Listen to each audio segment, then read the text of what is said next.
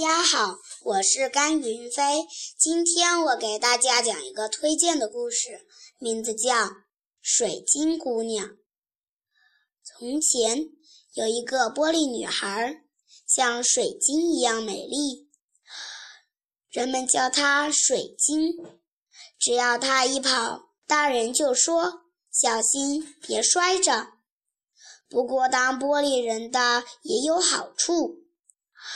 比如从不挨大人揍，怕把它打碎了，大人顶多用手轻轻弹弹他的小脸，洗脸的时候用点去屑粉就足够了。上学时，小伙伴都嚷着他，因为他的帽子上写着易碎。因为他是透明的，所以不说谎。爸爸妈妈非常喜欢这个诚实的孩子。有一次，水晶上郊外玩，一不小心把零花钱弄丢了，她伤心极了。回家后又不敢说。爸爸问她：“今天玩得开心吗？”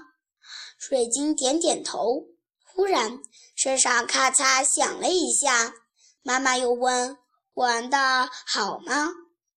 水晶说：“好。”说完，她的身体就变成了一堆碎片。